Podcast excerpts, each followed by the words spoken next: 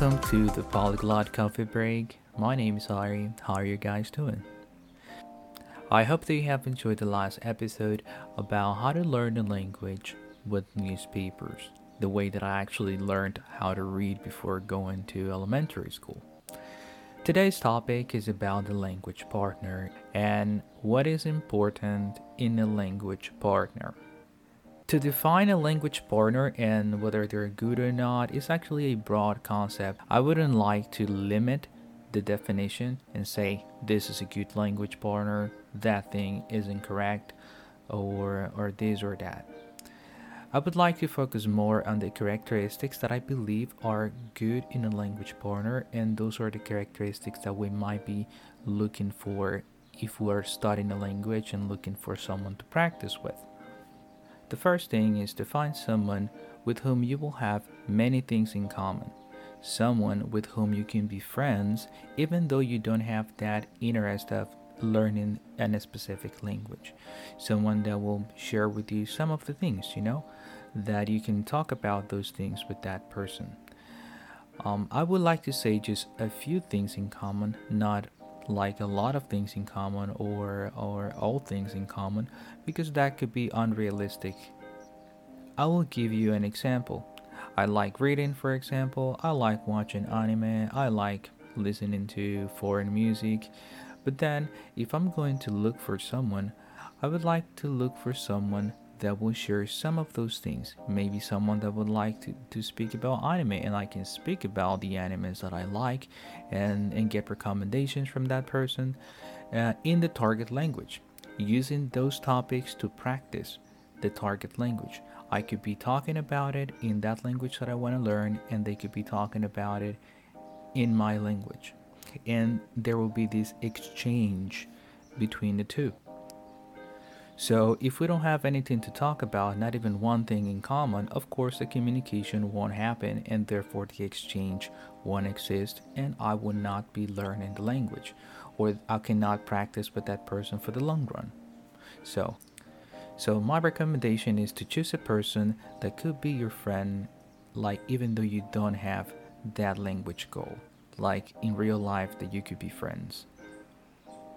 Another characteristic that I believe is quite important when we talk about language partners is the fact that you will find someone that will not correct, like that is not a psycho rigid person that will be correcting every little mistake that you make because that could be uh, not only embarrassing that that could make you feel bad and that's not what we're looking for. You're looking for someone that to, to share something with to talk about something and learn in the process but not someone that will make you feel like you're dumb or like uh, you're useless or or feel embarrassed. And getting a lot of corrections and corrections and corrections can make you feel like that. For example um, you will be look for example, my suggestion is just to look for someone that will correct the most important things and that will gradually be correcting some things um, with you.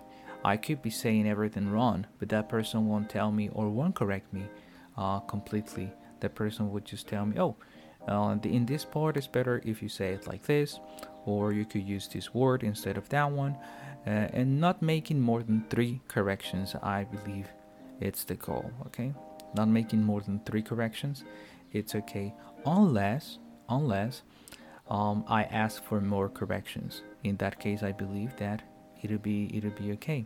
But constantly be correcting and correcting every single mistake can be discouraging and I don't recommend anybody to do it. So I believe that if you find a person that is conscious about it that um, is a little flexible with that, not a psycho rigid person in terms of flaws or, or, mistakes that you might commit, because you will commit mistakes learning language. It's part of it, it's part of the process. I do it all the time. I, I even commit my st- mistakes in my own language, Spanish, so it's something that will always be there. And last but not least, I believe that one of the things that a good language partner should have is being respectful.